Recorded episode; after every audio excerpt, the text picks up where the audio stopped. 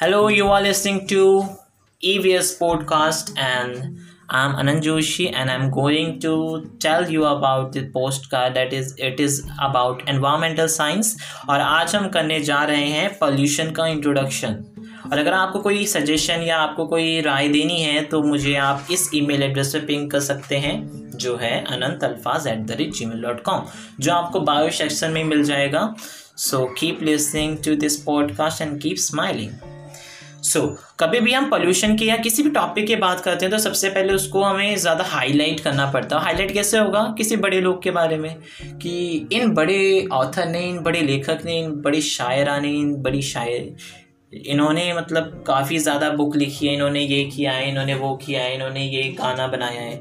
सो so, इसी तरीके से एक बुक से शुरुआत करता हूँ जो लिखी है राइकल कासन ने 1962 में। जिस बुक का नाम था साइलेंट स्प्रिंग। अब इसका नाम कितना धासु है। Silent spring. मतलब स्प्रिंग मतलब वसंत ऋतु जो साइलेंट है बल्कि वसंत ऋतु वाइब्रेंट होती है not silent so silent springs shows that how the amount of unbalance that we have created to the nature हमने कितना ज़्यादा असंतुलन बना दिया है इस नेचर में, जिसकी वजह से स्प्रिंग साइलेंट होने को तैयार है। So this book is all about pesticide कि पेस्टिसाइड कुछ केमिकल होते हैं जो पेस्ट को कंट्रोल करने के लिए यूज़ किए जाते हैं, जैसे चूहे हो गया, या और कुछ कीड़े पतंगे जो फ़सल ख़राब कर सकते हैं। इसलिए हम फ़सलों में ही केमिकल डालते हैं, जो सिर्फ़ उनको नुकसान नहीं करते उस प्लांट को नुकसान करती है उस सॉइल को नुकसान करती है उस हवा को पॉल्यूट करती है। अल्टीमेटली जब वो खाना हम खाते हैं तो हमारे अंदर भी उसका असर देखने को मिलता है। और ये काफ़ी रिसर्च बता चुकी है। सो so, इन्होंने ये बुक लिखी थी किसने लिखी थी? राइकल कासन ने 1962 में loss Silent Spring so so, definition जो दी है पोल्यूशन की बिकॉज़ डेफिनेशन बहुत ज़्यादा इंपॉर्टेंट है क्योंकि फिर हम वही पट्टी लगा के घूमते रहते हैं कि इसका मतलब यही होता है। सो so, पोल्यूशन के डेफिनेशन जो डब्ल्यू एच ओ यानी वर्ल्ड हेल्थ ऑर्गेनाइजेशन जिसको आप अच्छे से जानते होंगे आजकल कोरोना पीरियड चल रहा है। सो डब्ल्यू एच ओ ने क्या कहा है कि पोल्यूशन कोई अनडिजायरेबल चेंज है यानी कोई अनचाहा चेंज है जो हमारे सराउंडिंग में हो रहा है जो नहीं होना चाहिए जिसकी वजह से प्लांट्स हो गए एनिमल्स हो गए और ह्यूमंस ये हम सब पे बुरा असर पड़ रहा है physically and mentally so so, ये होता है क्यों है? पोल्यूशन क्यों होता है? क्योंकि हम में जो कुछ लोग हैं जो सो कॉल बिज़नेस मैन और सो कॉल इन्वेस्टर वो क्या करते हैं कि शॉर्ट टर्म इकोनॉमिकल ग्रोथ के लिए लॉन्ग टर्म इकोलॉजिकल ग्रोथ को सेक्रीफाइस कर देते हैं। मान लो ट्रांसपोर्टेशन का एग्जांपल लेते हैं कि शॉर्ट टर्म में हमको यहाँ से यहाँ जाना है, हमने ये किया। डीजल फूका पेट्रोल फूका, वो फूक के गया, आसमान में आसमान हो गया, काला हो गया पोल्यूशन तो ये तो शॉर्ट टर्म के लिए उनको इकोनॉमिकल ग्रोथ तो मिल गई, कि उनका सामान ट्रांसपोर्ट हो गया। लेकिन लॉन्ग टर्म पे जो इनको इकोलॉजिकल ग्रोथ जो नहीं मिलेगी, वो ये नहीं सोचते।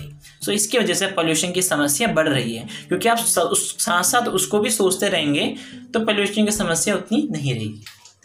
सो so, दूसरी बात सबसे बड़ा कॉज क्या है पॉल्यूशन का? पेट्रोल डीजल कोल कोयला नहीं। सबसे बड़ा कॉज है ह्यूमन क्योंकि ह्यूमन ने ही इन सब कुछ चीज़ों को किया है और कोई भी फिनोमिनन हो गया लाइक बर्निंग ये वो डिप्लीशन ऑफ़ ओजोन लेयर सबसे बड़ा कोर्स ह्यूमन ही रहा है ह्यूमैनिटी के लिए।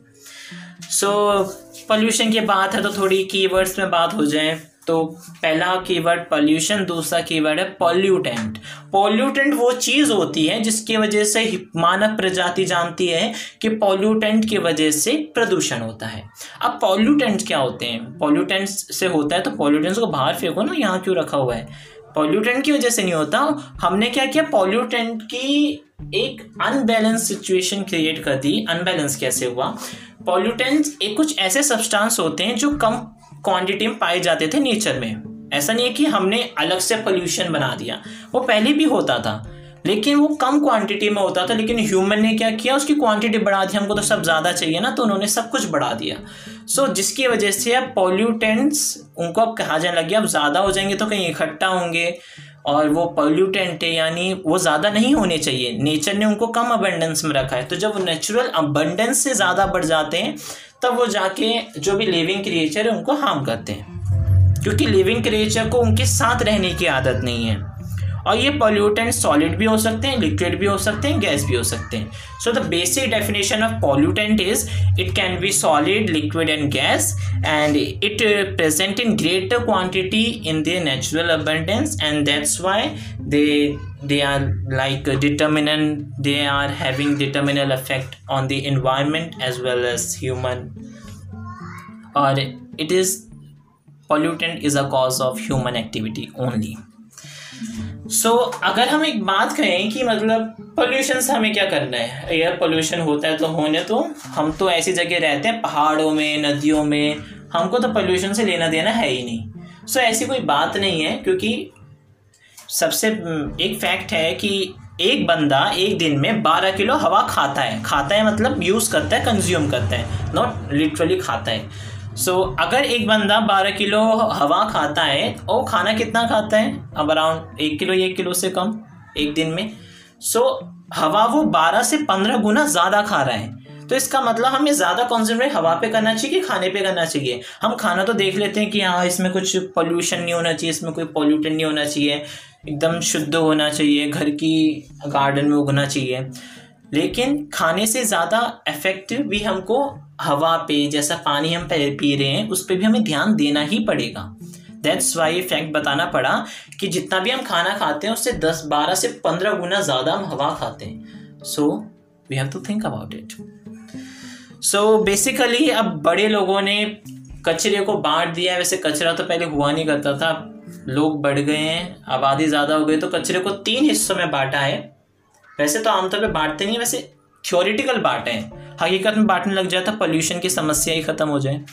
सो so, जो थ्योरिटिकली तीन हिस्सों में बांटा है जिसमें से पहला हिस्सा है डिग्रेडेबल और नॉन परसिस्टेंट पॉल्यूटेंट डिग्रेडेबल मतलब जो डिग्रेड हो जाता है जो टूट जाता है बिखर जाता है वापिस से सॉइल हवा पानी में घुल के मिल जाता है। और इसे नॉन परसिस्टेंट इसे कहा जाता है, क्योंकि ये ज्यों का त्यों नहीं रहता। प्लास्टिक फेंको, ज्यों का त्यों रहेगा। लेकिन कुछ कुछ वेस्ट ऐसे होते हैं जो मिल जाते हैं मिट्टी में, जो डिग्रेड हो जाते हैं पॉल्यूशन कॉज नहीं करते। तो उन्हीं को कहते हैं डिग्रेडेबल और नॉन परसिस्टेंट पॉल्यूटेंट्स जिसके अंदर आपकी सब्ज़ियाँ, आपके फलों के छिलके, कपड़े कॉटन ये सब आ जाता है।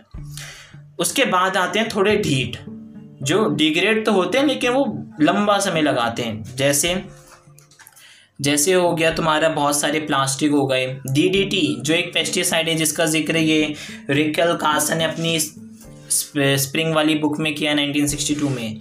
सो ये समय लगाते हैं, यानी कि कुछ घंटे लगाते हैं, कुछ दिन लगाते हैं पूरे पूरे साल लगाते हैं। और कुछ कुछ तरह की प्लास्टिक भी हैं जो लंबा समय लगाते हैं, और जो लंबा समय लगाते हैं, जो थोड़े ढीट होते हैं, इनको कहते हैं स्लोली डिग्रेडेबल और परसिस्टेंट पॉल्यूटेंट परसिस्टेंट मतलब जो ज्यों के त्यों रहते हैं काफ़ी देर तक।